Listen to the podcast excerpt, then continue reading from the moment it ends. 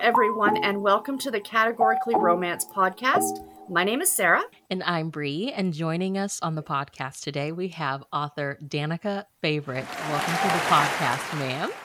Well, thank you so much. I'm so happy to be here. Yay! Can you tell us, before we get into icebreakers, how has 2021 been for you?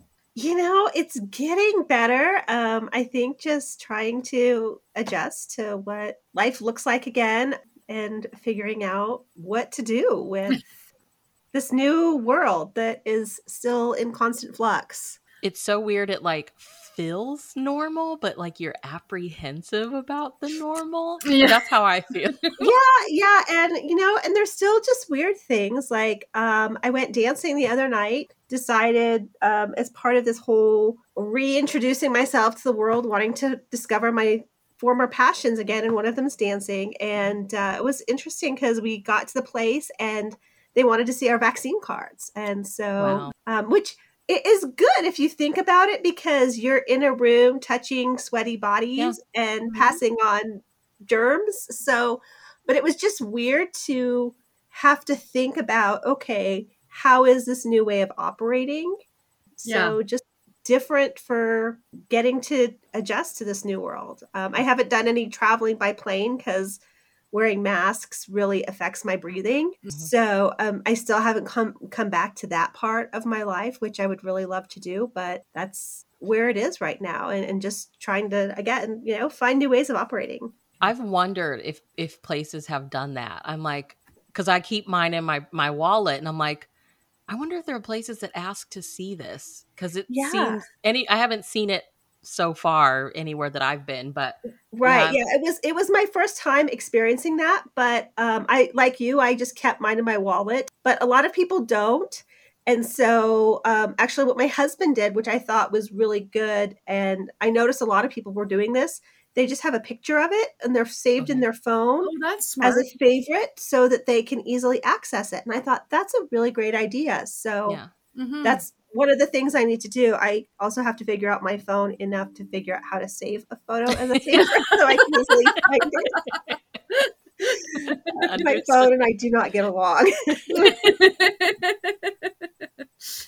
yeah, we don't have the. We're, we're not getting vaccination cards up here. Our, our, they said no, that they're not, and I'm like, I would happy to ha- be happy to have one.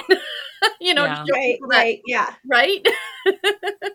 but what can you? do? yeah. Everyone does it differently for sure. So For sure, y- you know, it's just figuring out how to operate where there is nothing consistent, and you just do the best you can. Mm-hmm. Exactly, exactly. Do your part, and everything will be okay.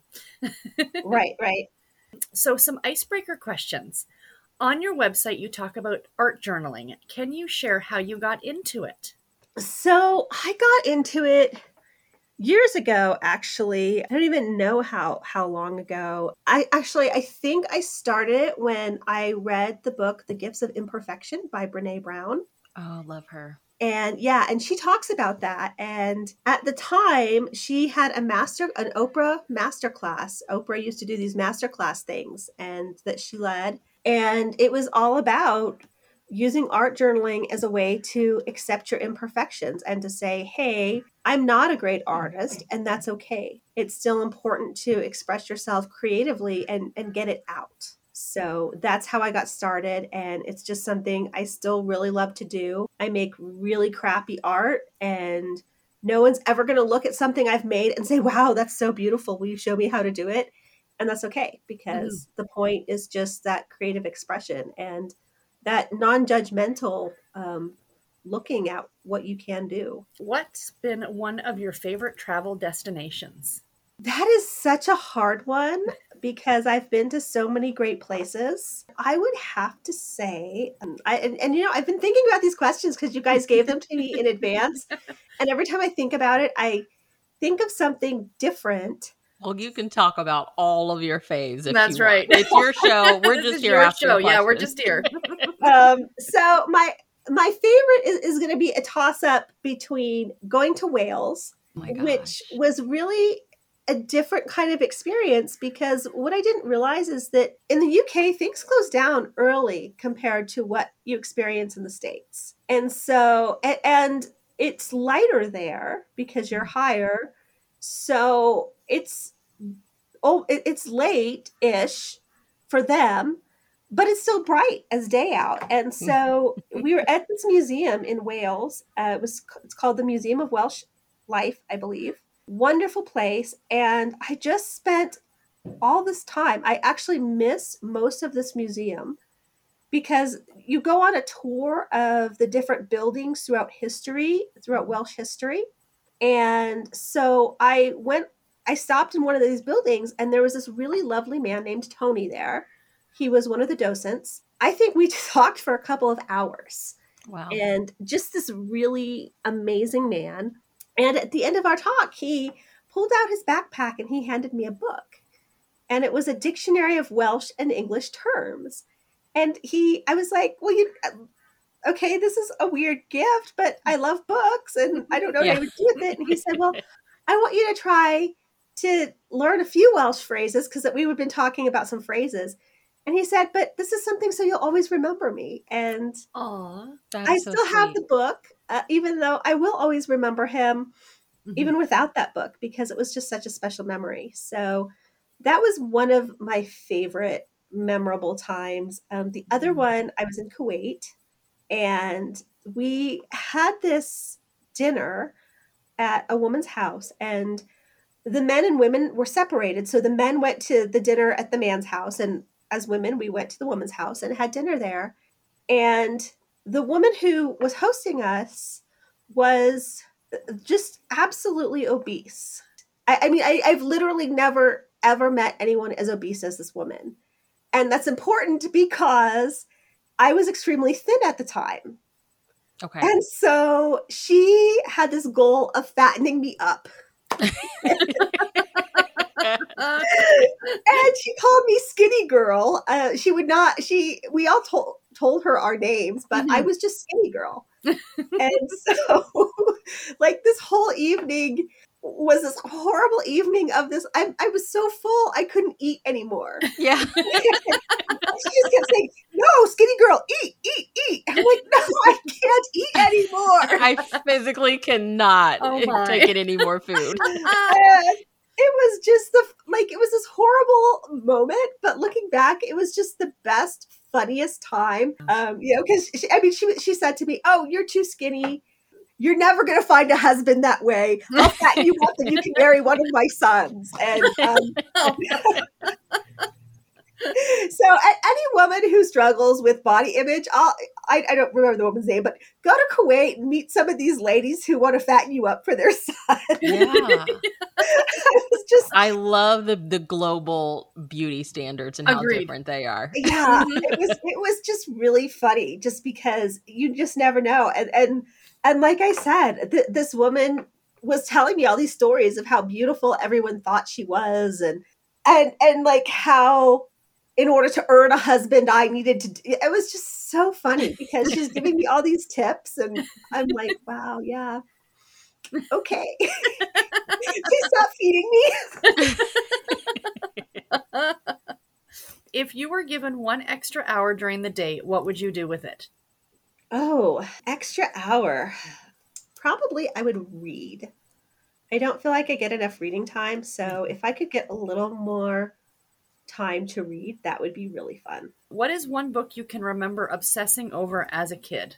Oh, Pippi Longstocking. Oh, Best book ever. I loved Pippi. I wanted to be Pippi Longstocking. I went through a phase where I tried to do some of the things that Pippi did, and I got into a lot of trouble for it. And I would justify it, be like, but Pippi did it. Yeah. And I, I never got away with it. I was so I mad. remember her show coming on like early in the morning before I was getting ready for Yeah. school. Oh my gosh, talking about nostalgia. I have not heard Pippi Longstocking in a long time. Mm-hmm. Mm-hmm. best best children's book ever. Yeah. Yeah. And with all the like shows that are being like readapted and stuff like that, it's like that's one that it would be interesting to see. Mhm. What Yeah, like she- a she's modern so fun, and her Yeah. adventures were amazing. Mm-hmm. So how did you become a romance reader? So I became a romance reader when I was about 12 years old. Every summer I'd go visit my dad, and my grandma would come and stay with us at my dad's to babysit while he worked. And it was so hot in his little townhome that at night, I mean, this is back when air conditioning was a real luxury. And so at night, sleeping in that second floor bedroom, it was so hot. So my grandma, who was staying there, she and I shared this double bed. And we were both just like, oh, I'm dying. It's so hot. And we would stay up until one or two o'clock in the morning reading because that's when it finally cooled down enough to sleep. And I ran out of books. I was reading all the Nancy Drew books and I had run out of books and you know it's midnight and so I was like grandma I'm out of books and grandma handed me a Harlequin and said here read one of mine and I've been hooked ever since I so, love it. and so then that became our thing is grandma and I would just trade back and forth books and uh, I I know a lot of people say that they snuck their mom's or grandma's books. No, my grandma just handed them to me. She me. just handed it I love it. I love it. We've seen on your website that it took you 12 years to sell your first book. Can you take us back to when you realized you wanted to pursue writing professionally and through the journey to becoming published? So that's an interesting story because when I was growing up, my best friend's mom was a published author. Wow. Uh, Interesting.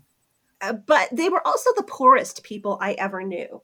okay. Uh, yeah, they, they were just absolutely dirt poor. And uh, it was I, like I can remember we would go to parks and collect soda cans to turn in for money so they could buy Mhm. groceries. So I thought, oh, I'd like to be a writer. But to me, being a writer meant that level of poverty. And I thought, I'm never going to do that. So maybe when I'm retired, Mm. From and I don't else. need the money. I'll I'll just write for the fun of it. I- Mhm. I'll do that. I'll pursue it, and in the meantime, I'll just write stuff for fun. Well, I ended up being a stay-at-home mom, Mhm. and funny thing about that is I thought that's what I wanted, but none of my friends were stay-at-home moms, and so I was at home alone with a baby. And I was bored out of my mind. So I just started writing, thinking, okay, well, when she's asleep, I will work on my books. And then it just kind of became, well, if I'm going to be doing this, I might as well try to make some money with it and try to build a career out of it. Mhm. So that that's how I got started because it wasn't something I was expecting. And Mhm. then once you get that bug of, okay, well now I'm going to build a career of it, you you just have to keep going. Mhm. So, for any of our listeners who have yet to read Lo- the Love Inspired historical and or the Love Inspired series, how would you describe those series to them? Oh, wow. That is an interesting question because I think that they're both very different. Obviously, one is contemporary, one is historical. But I think the common themes that I have in those books that are important is that there really is a sense that I hope that many of us can recognize pieces of ourselves in those stories Mhm. and that what you're going to expect is, is some kind of encouragement for whatever you're going through.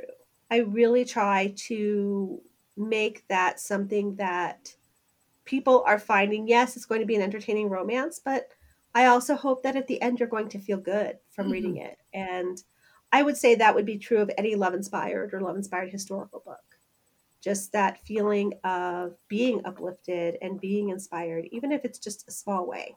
Mhm. Yeah, I'm glad that you touched on that, and I don't want to get too far ahead, but with Raylan's story and her her relationship with her mom, as I get older and like I have a daughter, I've really been like reflecting a lot on my relationship with my mom and how I I tend to give her like a really hard time sometimes, and then her relationship with my grandmother and my relationship with my grandmother, and I was just there was a lot of like I could see myself in Raylan, and I like the, the encouragement piece. We see Raylan, she cuts her mom some slack. She's like, you know, if I was in that situation, I probably would have screwed it up. And then she's able to like really understand that her mom always did the best that she could. So yeah, I love that you said that because as soon as you said it, I was like, yes, I did see myself Yeah, in like yeah. this most recent book. I, I'm And- glad. I'm glad that I mean, that tells me I'm doing my job. And, yes.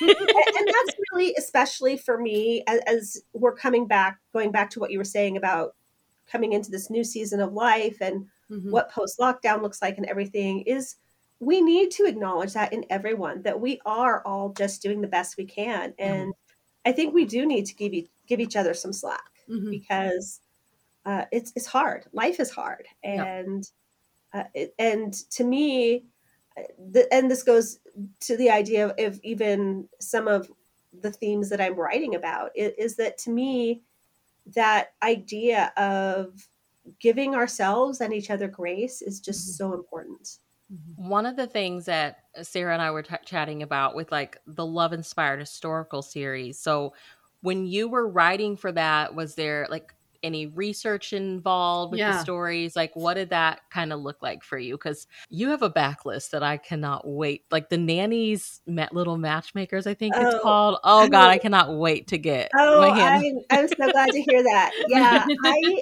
so I am a history nerd. I I was a history major in college. I love history, and so for me, my whole life is just research in in in that sense. That I like I was telling you about the Museum of Welsh Life that I went to.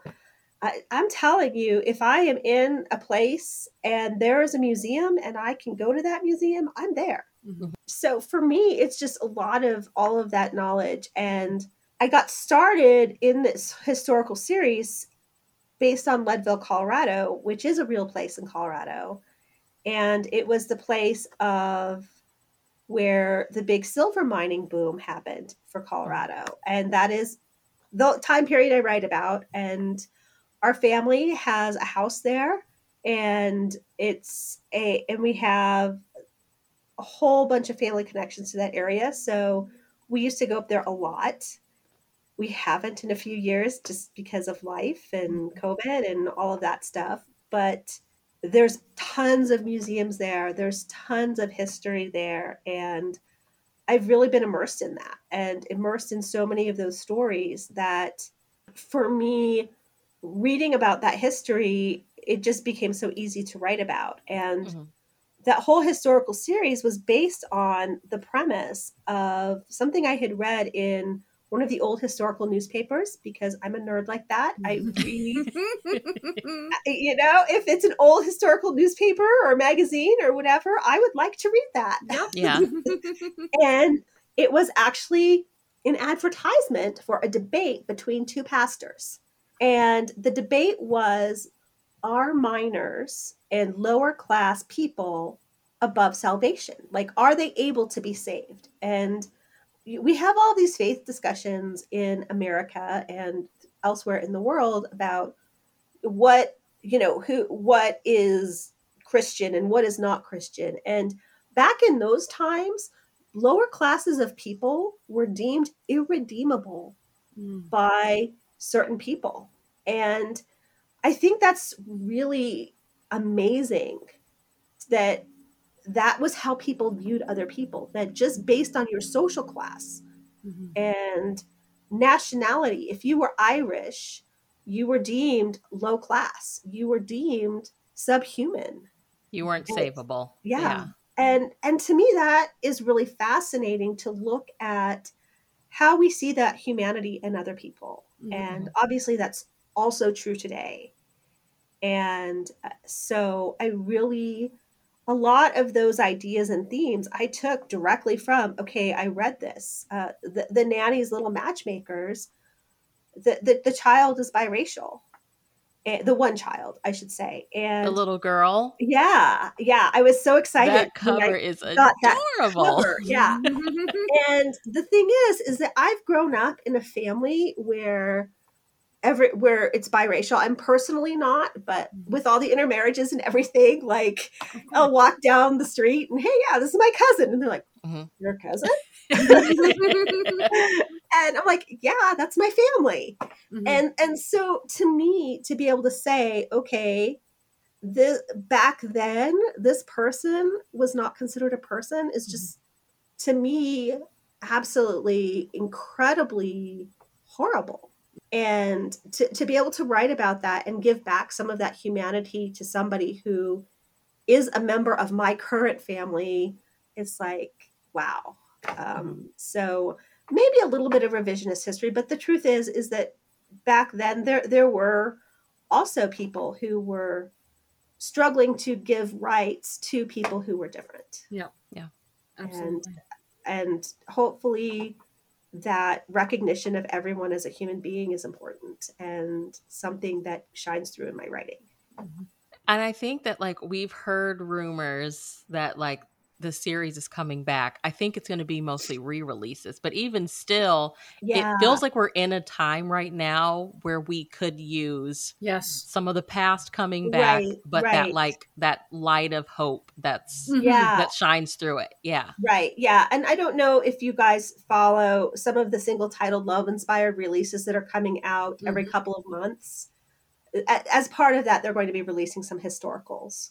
So that's where that's where it's coming back. It's not going to come back as a regular series like Love Inspired Historical was. Mhm. Okay. But some of those books will be coming back and my books actually are being re-released as two in ones. Oh, so, we wanted to ask, but Yep. you thank you for telling. yeah, yeah. So um, I've had one that has already come out, and that one is my first book, Rocky Mountain Dreams. Okay. So that one has already been re-released as a two-in-one, Mhm. and I, I I believe I just got notification that another one's coming out. So Oh, fantastic. Before we get into your most recent release, Her Hidden Legacy, let's chat about the series it belongs to, the Double R Legacy series. When you sat down to begin writing the first book, The Cowboy Sacrifice, were you aware it was going to be the first book in a series? Yes, um, I when I said when I send my proposals in, it is always for a series. Okay. Okay. Okay. because that just makes it easier for my editor to take a look at it and say, okay, here's the proposal, boom, bought. Oh, I always do plan on it being a series. And sometimes it takes shape a little differently than I imagined it would when I first envision it. But Okay.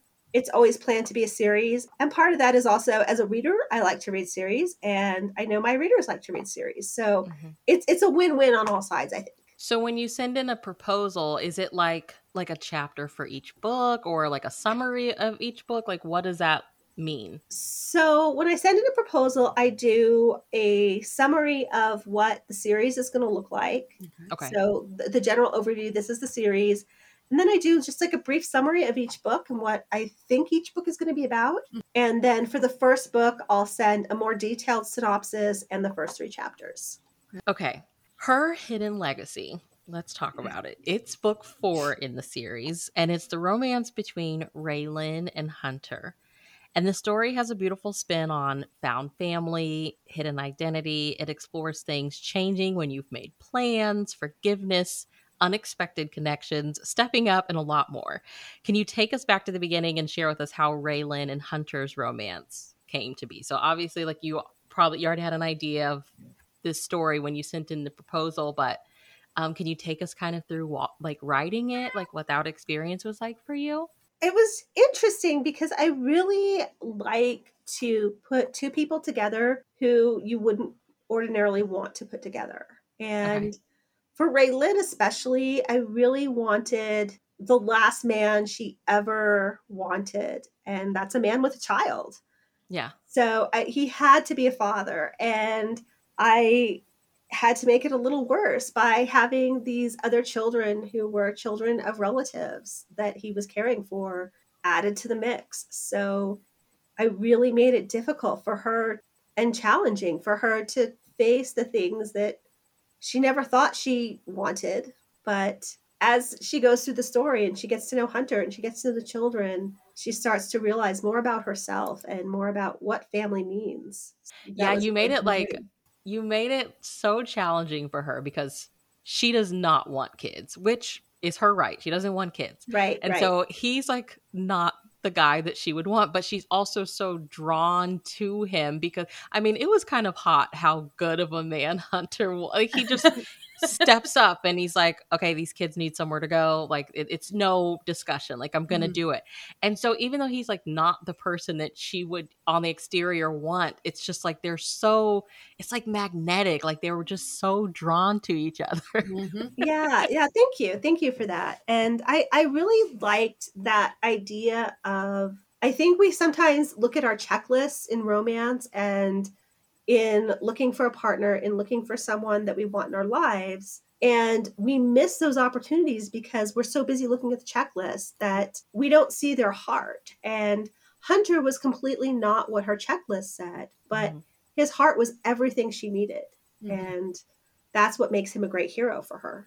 Yeah, he was he was great. Yeah. He was swoon worthy. Yes, yes. As an already single father, he was sweet, and to see him step up and take the children of the character Sadie, along with balancing his duties around the ranch. In defense of cowboys and romance novels, what do you enjoy writing about them? Like, why do you enjoy writing them into your stories? That's such a trick question. Can can I just preface this with saying like I love a billionaire, but Sarah and I will choose a cowboy any day Every day. over Any day of the week. So, I mean, we just had to ask because we have the opportunity to talk to an author yeah. who writes cowboys. That's right. so here is the funny thing about that. Growing up, I grew up in cowboy land. Mhm. So I grew up around all of this stuff. And frankly, I left home, went to college, all that stuff. And I said, I hate cowboys. I will never marry a cowboy. They're like gross. So then I get married, I have children. My children are these horse loving freaks who do everything with horses. And my husband just kind of jumped into it. I was like, what the heck? And he said, Oh, well, I've always wanted to be a cowboy. Oh my gosh, like, that life found you. yeah. Are you kidding me? Again, like it's the checklist thing. Like my Right. checklist was definitely no cowboys. Yep. Uh, but as as my kids have done so much with their with horseback riding and being part of a western horseback group and being around cowboys now as an adult i was around a bunch of jerky cowboys growing up but now i, I also and, and there still are. There's still a lot of i'm like ew gross. Hmm but there are also a lot of really great cowboys with really big hearts. Mhm. and so i'm choosing to write about them because I, I look at some of them and i see the influence that they've had in my kids lives Yeah. and the really wonderful things that they do. So it, it's kind of this weird full circle thing Yeah. of, "Yep, never never never oh Yeah. here it is I mean, I feel like while there is a huge audience of romance readers that, that love cowboy romance, it also feels like people will choose other things and not even give them a second. And I'm just like, you're missing out on some wonderful. It's essentially the same thing. It's like a different setting. Yeah. And I think Yeah. that's what like really rubs me the wrong way. And I'm Yeah. like so tired of like trying to defend it to people. I'm like, it's the same thing as everything else that you're reading. It's Yeah. just the setting. The setting Yeah. is really what's different. And this man literally makes money by working with his hands. I'm sorry. yeah yeah i mean those muscles. Love it. yeah it's and, and and it's funny because my my editor has kind of told me she's like yeah um you can write what you want just write cowboys i'm like oh okay Editors So, know best. Editors are great. yeah yeah so it is one of those things that it's it is really interesting and it's funny because for as many people who say oh gosh cowboys really hmm there, there's also so many people who are like oh i love cowboys i can't get enough of them Yeah. so That would be me. That, yes. I, yeah, Yes. that's what I love about romance. There's something for everyone. It's true. And that's what makes it really beautiful. That Yeah. So the romance between Raylan and Hunter was perfectly slow moving and so worth it in the end. But another relationship in the story we were excited to see you give us a bit more of was Raylan's relationship with her mother, Luann. As a writer, what inspired the choice to include that exploration into Raylan and Luann's relationship? that's a really great question. I think that was one of the happy surprises that come when you're writing and you're discovering, okay, why does she feel this way? Why is she like this? As I was initially working on it, uh, Raylan's bitterness, I think, was really strong. And my editor was like, you know, you got to tone this down. And I'm like, uh, but it's so important. And I do think that her bitterness really makes a lot of who she is and made her struggle so powerful. But I really wanted her to find that healing Mhm. because I think that for so many people, we have those wounds that are unhealed. Mhm. And again, that's part of what's important to me is making sure that when I'm going to put something out there in what I write as, okay, this is like this huge deal in someone's life, especially mm-hmm. as an emotional situation, I want my readers to leave there feeling hope that there is hope that these things can be resolved mm-hmm. because I do believe in that. I believe that there's always hope. And I wanted to make sure that Raylin had some kind of healing there because that was such a huge part of the wounding she had as a character. And I think really necessary to her growth. And she's big on like she's she's a writer, she's like a journalist, and it's oh, she's all about objectivity. And so I think one of the things that I really loved that you did was you had to bring her mom to where she was. I feel like Raylin had to see her mom and you know her grandfather fix things. Mm-hmm. Otherwise, I don't think she would have believed that everything was okay. Right, right. Yeah. I, I mean, I think that there was the whole point of this book, the whole point of this series was that reconciliation in that double R family. That's why it's the double R legacy. And for the readers who aren't familiar with the series, the, the whole premise of the series is Ricky, who is the patriarch of the Double R Ranch, has a long lost grandchild that he's searching for. As he mm-hmm. faces the end of his life, he wants to find this long lost grandchild and make amends. And so the first three books are grandchildren he didn't know existed.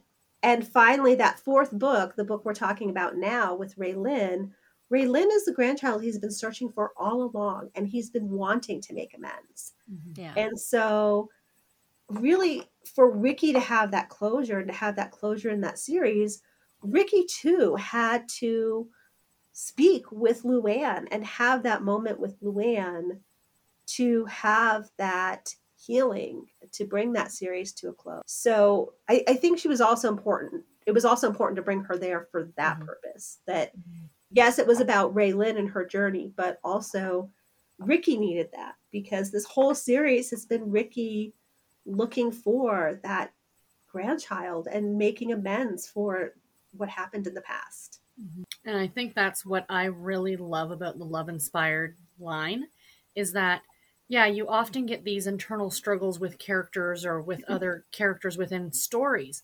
But in Love Inspired, it it takes precedence right up there with the romance. It, it's not, right. you know, like a lower. It's it's right there. You have to have one, or you're not going to have the other. Yes. And like yes. you said, you're going to yeah. get that hope, and uh, that's what I really love because the emotional um, journey for the characters is so big, and that's my favorite part of the whole thing. Right.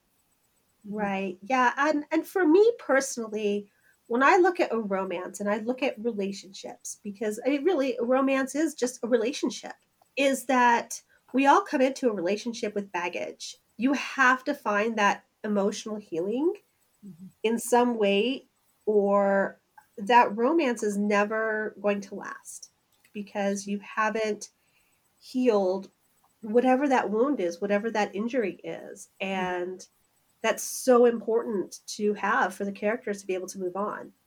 Yeah, I'm glad you said that, Sarah, because it, it really does. This book, it feels like that closure, that mm-hmm. healing mm-hmm. was so needed. Or like her her her love story, her romance with Hunter, it wouldn't have worked. Mm-hmm. I don't think it wouldn't. Have, it like they went so everything the stars aligned perfectly. It just well, I think that in order to really be able to love someone, sure you'll still have your wounds, but mm-hmm. the love that you have for someone is going to be so much stronger if that's coming from a healthy, healed place as opposed to this place of deep wounding that's never been resolved. Yep. Yeah, absolutely, absolutely. You and I are both uh, members of. Well, you. I think you run the Harlequin Connections uh, group on Facebook. I do. I do. That's Could you let us let our listeners know who are unfamiliar with it? Can you talk about it a bit and share how people can find it? So, the Harlequin Connection Facebook group is a Facebook group for people who love Harlequin romance for all of the Harlequin lines, and so it's it's a great place for romance lovers.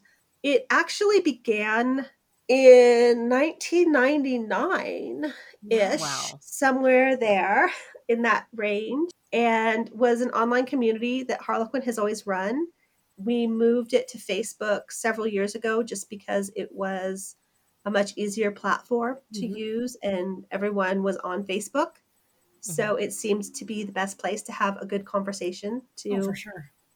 get to know other readers and also interact with your favorite authors. When I first joined the Harlequin community, and that was back in 2001, I loved that I was the biggest fangirl because all these authors that I had known and loved for years, I got to talk to them. I got to interact with them and they would answer my questions. And it was such a thrill for me to be able to meet these people whose books had touched my life.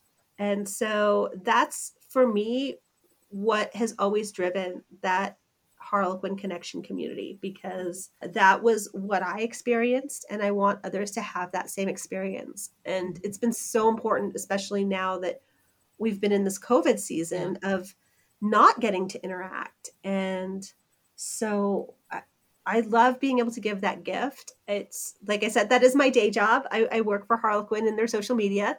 Awesome. So uh, that's one of the th- that's one of the properties I manage is that community. So it's on That is Facebook. so cool. It's called Harlequin Connection. So look for it on Facebook. Uh, We also have a Write for Harlequin community. So for aspiring authors who want to write for Harlequin, there's a separate community where we talk how to write for Harlequin. And that's Is it separate from the like Write for Harlequin website or It is, it is. But Okay. if you go to the Write for Harlequin website, there is a link on there to join the community. okay? And it will just I'll take make you sure we leave it the in show notes. Okay, Yeah. Yeah. Yeah, so I'll make sure we leave it. yeah so it's it's a really great opportunity and that's that's how i got started writing for harlequin is how how do you write a book for harlequin? Well hmm i went to the website and i joined the community and i talked with authors and other writers and learned about writing for harlequin because it really is a very different experience than i just want to write a book. Harlequin readers expect a certain reading experience from their books. Hmm I would say 95% of people who say, Oh, I want to write a book, miss that mark Mhm. because they don't understand that it really is about giving that consistent reading experience. You guys were talking about what you love about Love Inspired. And that's because when you pick up the book, even though it's a different book every time and it's a different author, there's still that consistency in what you know you're going to get. So what did you have to learn? I mean, it sounds like you've always you've always had your hand in writing, but then you joined the group. What did you have to learn about Love Inspired specifically? Did you know like was your heart set on this is the series that I want to write for? So were you having to a learn the category Harlequin ropes and then like separate learning for this series specifically or or what? It's kind of an another one of those interesting journeys. Mm, I, Okay. I, I never we love linear. interesting do. journeys. Yeah, I, I, I don't ever do anything linear. So when I first thought I was going to write for Harlequin, I cut my teeth on Harlequin Presents. I love a good Harlequin Presents. So and yeah. And so I started, that's what I started trying to write. And I failed miserably at it. So I started writing for all of, trying to write for all these different Harlequin lines, which a lot of new people who want to write for Harlequin try to do. They want to mm-hmm. try to write for everything. And that's what I did. And I failed because I wasn't hitting the mark for that specific line. Okay. I was I was trying because I wasn't laser focused on what that line looked like. And so that was a huge part of it. The other part of it was I really put a lot of pressure on myself. And so I got to a point where I realized that one of the reasons trying to write for other lines wasn't working for me was because for me, that emotional journey and that emotional growth is so important. hmm But I also believe that in creating that emotional journey, there's a faith piece that's really crucial to me. I was leaving it out for the books that were not necessarily faith based, but they really fell flat because, okay, why did you have this epiphany? Why are you having this change? What and and for for me, it was really all about that faith and that source to me of coming from that very core of our essence that is faith. I believe that's true also for people not of faith, that they there's still that core essence that stems from what we would consider faith, Mm-hmm. even if it isn't how they would necessarily define it or look at it. There's just that intrinsic piece of what you believe in. For me, that's where I started. But I put so much pressure on myself, and that I really believe hurt me. And so I was sitting with my agent having drinks one night. I mean, or no, I, I'm sorry. We were sitting having, uh, we were like, a, it was like a Starbucks kind of place. Um, and we're just sitting there. And uh, he he said to me, "Why don't you write a historical?" And I went through my laundry list of why I didn't want to write historical. He's like, "I dare you, write a historical. If you write a historical, we'll submit it. It's either going to sell or it's not." Mhm. at the end of that experiment, one of us is going to tell the other, I told you so. and if I'm wrong, I will never ask you to do that ever again. I'm like, okay. Well, wouldn't you know that's what sold? and I love it. so, but I think it sold because I had stopped putting pressure on myself. Yeah. I had it, it was just like a fun whim of okay he dared me to do it i'm going to do it Mhm. i have no attachment to how it's going to do and that was the key for me and through writing all those historical books i started to understand why my contemporaries for love inspired hadn't worked and part of that is we've talked about that emotional journey is that sometimes i focus so much on the heroine Mm. and what that journey for her is emotionally, I really do tend on the side of women's fiction. My, I, I think every book there's a point where my editor says, um, "Remember, this is a romance. How is this impacting the relationship between the hero and the heroine?" I'm like, "Oh yeah, darn it. Okay, I'll go back so because that is the part that I find most fascinating and what I do well. So who knows? At some point, I probably will write a women's fiction just because that's where my writing That would be tendencies lie.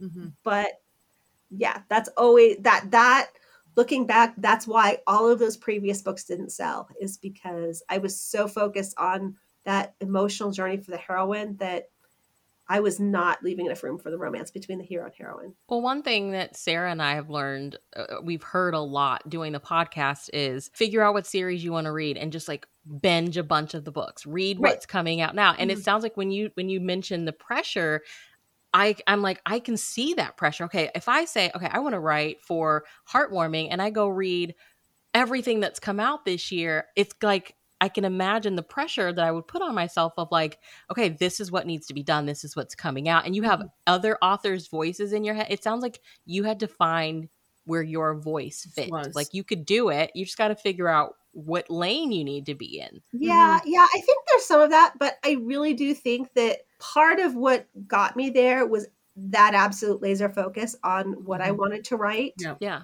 and, and making sure, like you were saying, reading a bunch of heartwarming. That's so critical.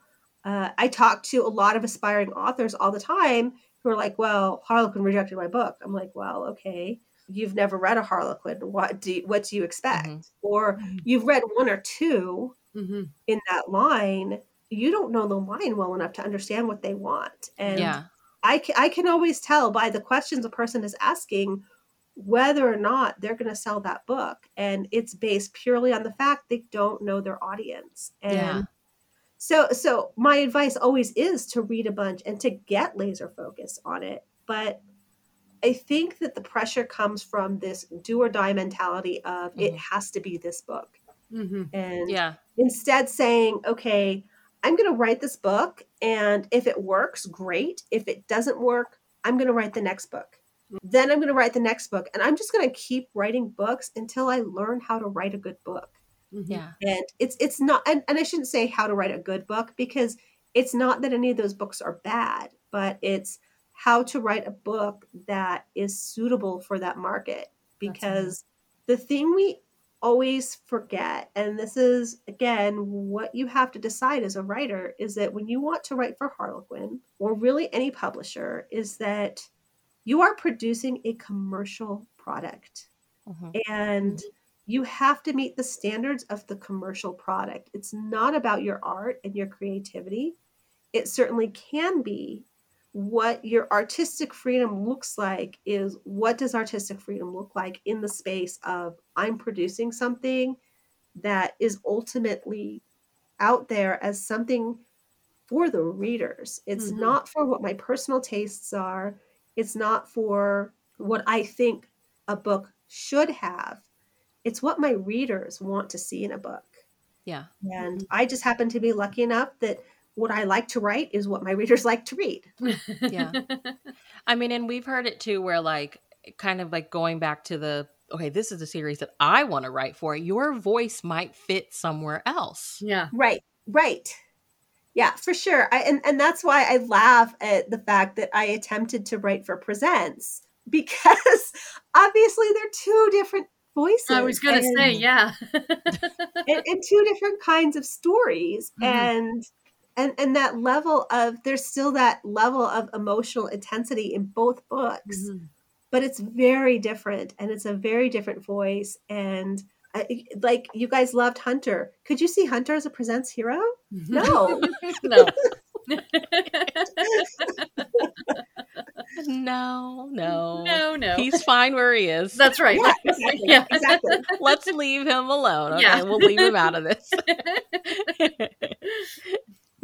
you sit to begin writing on your current work in progress. We're going to do some set the scene questions. okay Early bird or night owl? What time of day do you find most productive to write? that is ever changing in my world um, because I would love to live my life as a night owl. I am Same. happiest when I am living life as a night owl. However, I do have a full time job and I'm on mountain time. They're on Eastern time. So Mhm. I already start work two hours later than they do. So to start my day any later than what I do is just wouldn't work for my job. And to stay up as late as I ideally would like to stay up, I won't be able to get up in the morning to go to work. Mhm. So it's really a weird balancing act because I know that's my preferred way of working. What I have learned, especially now that I have older children and a busy life and all of that, is it's really about writing when I have when I find the time. Okay. Mm-hmm. Yeah. So it's like there's the preferred mode of operation, and then there's the I just have to get stuff done, and this is when I can do it. And so I'm going to make it happen regardless. Going back to Harlequin Connect- Connections really quick, are there any plans of like going to any other social media or is Facebook really working for the group? So Harlequin has uh, Facebook, Mhm. Instagram, Twitter, and TikTok, and YouTube. And so, So, all of that kind of goes on because I know I, we, we follow like Harlequin books and stuff like that, but like Yeah. for the con- for the connections, does that just fall under? right, it like just media. falls under that general social umbrella, and Okay. Where and where people prefer to interact mm-hmm. because some people absolutely love Facebook. Some Yeah. people like the Facebook page, and some people like the intimacy of a group. Some people prefer to be on Instagram. Some people prefer TikTok. And so, really, we're trying to be in all of the spaces where our readers are so that we can connect with them in a way that we're going to be able to approach them and Okay. meet what they need. Mhm. Are you a plotter or a pantser when it comes to your stories? So, I am mostly a plotter. Mm-hmm. Uh, Part of that is because I, like I was telling you earlier about the proposal, Mm-hmm. I just with this series I sent in four books and I had only written three chapters of one, but I still have to have a good enough idea Mm-hmm. that my editor can look at what I propose and say, yes, it sounds like there's a solid story here, go for it. And so I really do have to start with that roadmap and at least have that idea. And so with each book, what happens then is she buys that big proposal. And so I've written that first, so I write that first book. Well, then when it comes to the second book, I have to send her the first three chapters and the synopsis again. Uh, Okay. of- and so before each I write each book, I have to do that. And so I really do have to know where the story is going. Mhm. For me, I have to have somewhat of a I wouldn't say it's super detailed because I know people who are way more detailed than I am, but I really do have to have that sense of okay, this is what's going to happen to trigger this or that. And especially like a black moment it can't just come out of the air. It's got to happen organically and you have to build to that. And so what does that look like for your story so i so so i do plot quite a bit but there's a little bit of the pantser in me obviously in this book the role that luann played in the story i had not predicted that like i really when i submitted my proposal i think originally it was just like a quick visit and as they had this longer visit, I realized no, she's so important and has to be here Mhm. for all of this to work. And then I don't want to spoil this, but the resolution between Ricky and Luann had to happen Mhm. with Luann being there and interacting with them. And which to me was such a beautiful gesture and a beautiful full circle healing place and i didn't that totally blew me away when I, when i was writing and i realized that's where it was going i was like oh well okay sweet Yeah. Yeah. We'll go with it. Yeah, Luann yeah. charged in and just yeah. well, she Took is quite the character So, if it's a project you've already been working on, do you reread over the previous day's work before you begin for the day, or are you like pretty familiar and just kind of jump right back in? i have a weird process as as everything i do you guys are learning um but it, and some people are starting to do more of this but i dictate my books Yep. what I end up doing is I will dictate and then transcribe it. So I dictate into a voice recorder and then I plug it into my computer and transcribe it. And so when I start my writing for the day, I go back through and I edit what was transcribed because um, the transcription and the recording is not always great. I have a lot of cleanup to do. So I do a lot of the cleanup Mhm. then once I've done that cleanup, that's when I start writing the next piece. Okay. Okay, so for anyone like me who doesn't know what dictate means, are you like recording the words? So I, I I do. I like I have a little voice recorder and I basically where most people would be typing, I actually just speak the words. That is so cool. I- it's like a I it's like a corner you cut. Yeah. I, I had to do something because I was in a car accident a few years ago and even still today, typing and my brain don't always work together. hmm Okay. And so I was finding that I was typing was slower, but also I was making more mistakes. And it's really funny because my editor has said to me a couple times, "Yeah, I can tell you dictated this part. Look at there's a lot of mistakes here." And I'm thinking, "No, that's the part I typed." It- it's just however my brain works now. Mhm. And, and that really sounds like me with writing. Like my brain is way faster than my Yeah, hand is. It's and- a mess. and, and it is weird the things that i picked up and lost with with that. Um, i used to be an avid knitter and i would knit constantly. And i still do knit i still like to knit. The problem is is that i don't always remember how to purl. Mm. Okay. and it's so weird because it's so easy and i'll be knitting and i'll need to purl and i'm like wait how do i do this? Mhm. okay let me watch this youtube video. Oh yeah okay i remember it's and, and just that muscle memory even working with our horses and tying the knots i don't remember how to do that. My daughter will get really frustrated with me because she's like mom you did that knot wrong. I'm like i'm sorry. I tried. Yeah. Mhm. whatever reason whatever connection in your brain is i i don't have it anymore and i don't know how to fix that. I'd love to but you you learn ways to adapt. So that's Yeah. why i started dictating and it's works well for me Are there any necessities you need around while you're writing? i love a good cup of tea when i'm writing Mm-hmm. and so that is pretty a, a pretty big necessity and sometimes i like snacks sometimes not um, working on the COVID weight, so trying to lean more towards the not on snacks. Mm-hmm. And uh, what I really love to do, though, which is again weird and not a necessity so much, I just find it really productive, is I'll go for a drive. Okay. And so I dictate while I'm driving. And that real, especially if I'm really stuck on something, that will just really help me. So, Yeah. That's neat. Do you set daily writing goals? And for any aspiring writers that may be listening, do you have any advice for anyone unsure of how to figure out what their daily writing goal should be? I used to have daily writing goals. I don't right now. And part of that is that my life has been so chaotic that I was finding having a daily writing goal was putting too much pressure on myself. Pressure. And, yeah. Okay. and it really was hard to look at that and go like, oh, I failed this day. I failed this day. I failed this Mhm. day.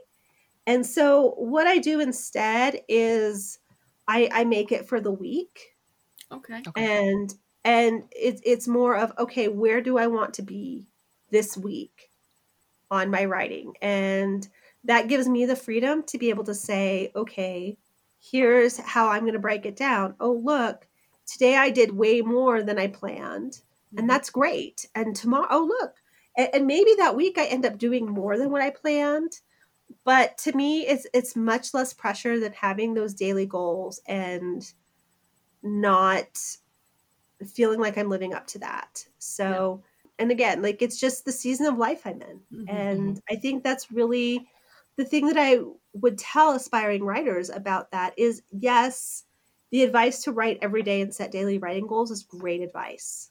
Along with that though i think that there has to be that recognition of what season of life are you in? Hmm and to acknowledge that and be okay with that. And to give yourself that grace and acceptance of saying this is what works for me and that's okay and to understand what your personal process is i think it's great to hear about other people's processes Mhm. and try them because you don't know what will or what won't work originally dictation didn't work for me but I had to do something if I was going to keep writing. And for me, a huge inspiration in that was Maisey Yates. She was talking about her dictation and how she dictates while she drives. Yep. And so knowing that Maisey does that and hearing how she did it, I do it completely differently from how she does it. But understanding her process helped me find mine. Okay. And so it's really important as an aspiring author to say, okay, what does my process look like? Mhm. What works for me? And finding ways to duplicate that, but also to be flexible in that process and say, okay, my process is changing. I, I used to, my job with Harlequin, it used to just be part time. Mhm. And so I had the flexibility to where I could stay up until two o'clock in the morning writing. And that felt amazing. Mhm. But once I moved to working for them full time and needing to keep similar office hours to the rest of the Toronto office, I had to adjust my writing life to that. And it changes too with seasons with your children. I could I would sit and, and breastfeed while I wrote. And that was really precious writing time for me. And then my kids got to the point where I could only write when they were sleeping because they were into everything. Yeah. And I just I've just switched seasons again because it used to be that I was taking my kids to all their activities. Mhm. And so I got really good at sitting in my car during soccer practice or during horseback riding practice and writing in my Mhm. car. Now my youngest has her driver's license and so I don't have to do that anymore. And and it was weird transitioning from okay, I know that 3 days a week I have 2 hours sitting in my car where I can write. Yeah. To wow, I don't have I don't have that time blocked off anymore. Where do I find that time now? I, I think really being forgiving of yourself and being willing to adjust. Now, if you keep making excuses of, oh yeah, I didn't write today, I didn't write today, that's where you have a problem. But as long as you have some sort of system where you're keeping yourself accountable or and rewarding yourself because yeah. I think it's so important to acknowledge your successes and reward yourself for your successes. Don't mm-hmm. beat yourself up for all your mistakes because I think that's so counterproductive and it's so harmful. So, other than the device that you use to do your dictating, is there any other programs you use on your computer for your writing? So, I use Dragon, which is the oh. transcription program. Okay. Okay and so um, it's it's called Dragon. I think Dragon Dictation or Dragon Anywhere or something. Yeah, it's Dragon Dictation. Dragon Anywhere is a different version of the program, but um, I made sure there's a couple different versions of Dragon, so I made sure I got the one that allows you to plug in a recording and transcribe it. Okay. So that that was important to me because there are other ways you can dictate, like you can dictate now directly into Word but it doesn't have the transcription option. Okay.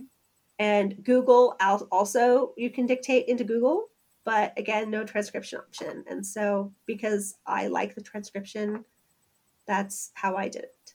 Hmm. Okay. Interesting.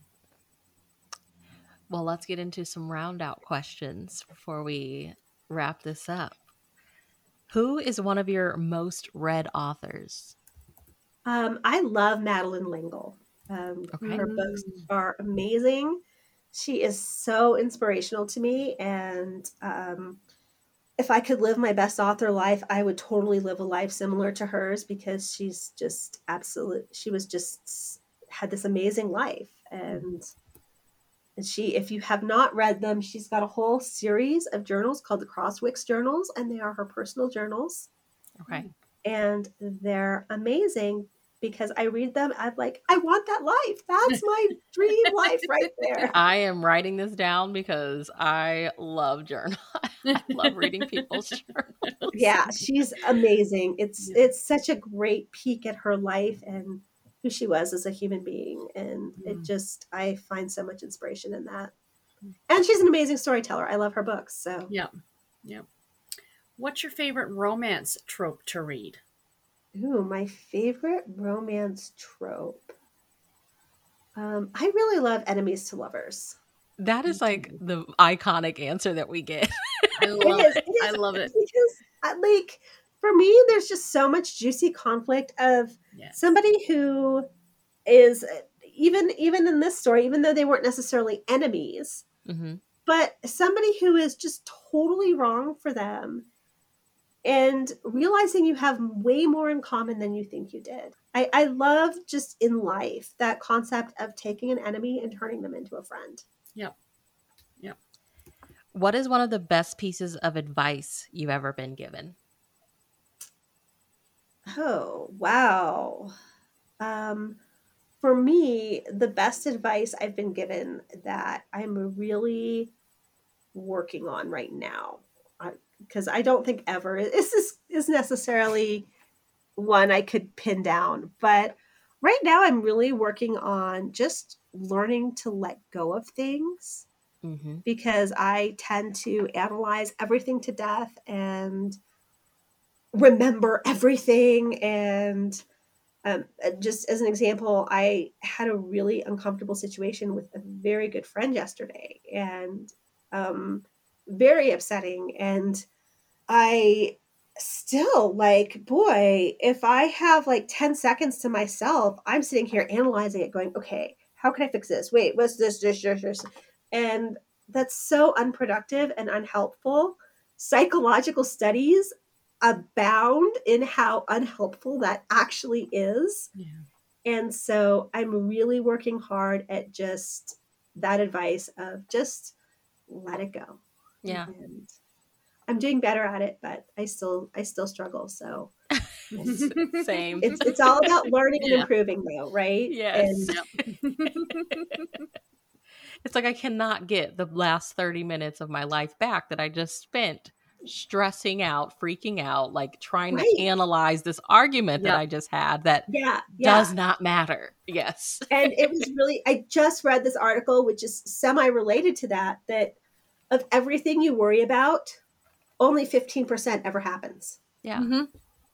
Yeah. And so it's like, why are we doing this to ourselves? I just, like let's let it go and get our lives back and, and get that time back that we could do something more productive and enjoyable. Absolutely. Uh, now and then, knowing what you know now, what's something you'd go back and tell yourself when you f- began first began your writing career? I think I would tell myself about that idea of just not putting so much pressure on myself. That, Mhm. that like, especially for me because I'm just such a high achieving personality, and so it's really hard not like you, you set this goal of I'm going to publish a book. Well, so much of that is beyond your control, and so you've set almost this impossibly horrible goal to put pressure on yourself for something that you don't have a lot of control over. And Mhm. so to just say, okay, this is an experience, this is a journey, and I'm not going to put the pressure on myself. If I do this, I do it. If I don't, I don't. And it's okay. And to just give myself that grace and love and acceptance, regardless of the outcome. Mhm. Ebook, audiobook, or print copy? What's your preferred reading method? I'm all about the print. Okay. I, I mean, I, I, I, I know that the, the listeners won't see this, but I'm looking at Sarah's bookcases behind her and going, okay, so I want to come over to Sarah's house. I want to look at all the books. They're like three deep on the They're shelf. three deep. um, well, here, let me, let me see. A- Again, I'm sorry that no one on the podcast can see it, Oh. but there's my bookshelves. Oh Wow. my gosh. And the shelves that are empty are only empty because uh, we're under construction on my house and Mm. most of my books are in storage. Okay. So I'm finally able to get them out of storage so I can put them on the shelves. But yeah, in my office alone, I have seven bookcases. Wow. wow. I have one bookcase, well, one and a half bookcases in my bedroom. I have one bookcase in my living room. I have two bookcases in my family room. And part of why my books are in, still in storage is we're getting ready to build me a custom bookcase Wow. Because that's how many I still have. Yep. and uh, I I know I need to cull books. I I do. I I know in, in my heart. Oh no, in my mind, I know that's the right thing to do, but in my heart, I just can't. And so even w- with my job, I I have the ability to download books, and I'm I'm allowed a certain number of books each week that I can download for free, and um I have downloaded way more than I have read. I will read ebooks, but I consider them a necessary evil. I do like audio when I'm driving. I'll Yeah. listen to audio. But again, here we are in COVID season, still ish. Yeah. And I don't drive anymore. Yeah. So even though I'm open to audiobooks and I like audiobooks, it's it's a driving thing. It's the only time. I listen to them. I'm the same for my audiobooks. It was always for the commute. And then when I stopped commuting to the office, that, you know, I lost that Yeah. time. So I remember that message. It's like, I just can't listen to the audiobooks I because I'm not sit at home commuting to work. audio. right right or or like if i'm doing chores around the house so again the construction thing Mhm. there's a lot of painting that has to be done that i um, am really behind on we won't discuss that fully but I, I do when i'm painting I'll, i will put on an audiobook and listen to it to because painting's so tedious For sure. and so if i'm doing something like that i'll have an audiobook on but Yeah. otherwise I know when you said about your accident, about 10 years ago, my mom had a stroke and she was an avid, avid reader. And after the stroke, she found she couldn't concentrate on a book. Like Uh-huh. the, her words, the words would jump, right? right so right it took about five or six years for me to convince her to try audiobooks. She now listens to like one a day. Like I Oh, think she's awesome. run out of books at the library and she loves it. And that's it's Yeah. great. You know, it's That- great. That's my worst nightmare is, is to run Oh. out of reading. And and it's funny because my my daughter has some struggles with reading. She's Mhm. really challenged in her ability to read, but she loves audiobooks. Oh, that's Mhm. awesome. And so it's awesome because she's constantly downloading them from the library and yeah. you'll you'll see her kind of walking around the house and I, I we have to i have to really like okay wait what are you doing there because she will often be listening to an audiobook she just will walk around with her little earbuds in and Yep. has that audiobook going Oh, so that is That's so awesome. cool. I'm i'm so grateful to audiobooks because like i said sure. she really does struggle with reading Mhm. uh, Mhm. like like your mom although she didn't have a stroke it's just a learning disability It is. It is. and the fact that this whole world of books is opened up to her and we have amazing book discussions and Oh, it's yeah. all because of audiobooks Oh yeah, for sure. For sure. I love that. I'm always wondering, like, do teenagers listen to audiobooks? like, what are teenagers reading? they do they do and actually it's funny because there are waiting lists for some of the ya books that she wants to listen to And There's huge wait lists. yeah she gets really mad she'll be like ah i just finished this book and now i'm on the wait list and it's really long Yeah. Thank goodness for libraries carrying audiobooks because they can be expensive if you have Yeah, to sure. purchase them. So thank you, libraries, yes yes i love libraries for sure. Uh, what was the last book you read? So the last book I read, um, shoot, I was gonna bring it over here and then I forgot. Oh wait, I did bring it. Um, so this one, oh whoops, you guys can't. I don't know why I just showed it to you because you can't. We see it. um, so it's actually a nonfiction book. It's called Chatter Mhm. by Ethan Kross, The Voice in Our Head: Why It Matters and How to Harness It. And so it really is all about the voices in our head. Again, this is part of the whole let it go thing that I'm trying Yeah. to work on is is just that idea of settling down that stuff in your mind and and focusing on what's important. So that that's actually what I read most recently because I'm really on this huge nonfiction kick um, right now. 15 years from now, you're writing your memoir. What's the title? So it's going to be some version of Walden, uh, just because I, I it's another book I love, and it's how I kind of envision my life in some ways, except put in some writer stuff. But I don't know what mm. place it would be because I don't know what place I will be in in 15 years. So Okay. whatever place name it is, version of Walden. Okay. you decide to you want takeout for dinner. Where are you ordering from, and what's your order? I am going to order Chinese, and my order will probably be depending on if I'm feeling healthy or not. If I'm not, if I'm feeling not healthy, I'm going to have orange chicken or sesame chicken, Mm-hmm. um, but obviously kind of fried. So if I am feeling more healthy, I'll probably do like some kind of shrimp and vegetable thing. Mm. Okay. What's one book you wish you could read again for the first time? I, you know, I struggle with this question, and I've been thinking a lot about it because I feel like even though I've read a lot of books multiple times, I feel like every read of it is a different experience, and I get something different out of it. Mm-hmm. Okay. So I don't really know that there is a book that I would need to read for the first time because I could read the same book a million times and still find something new. Every time. Yep. That makes Yeah. sense. Yeah. And can you share what is coming up next from you? So we're still figuring that out. So we'll see. um, that's a big may. We'll see. Okay. Um, but I'm playing with some a few ideas that I'm excited about. We'll see what comes to fruition there. So Yay. Well, we're excited. I know. And lastly, where can everyone find you online? so my website is danicafavorite.com. Mhm. And um, I'm also on Twitter very infrequently, and Facebook and Instagram. And I'm slowly learning the whole TikTok thing for work. So I've also got a small TikTok for myself, and I think I have a total of like two videos on it. But as, as I, I learn more skills for work, I'll probably add to that as well, just because it's kind of fun. That's awesome. Okay.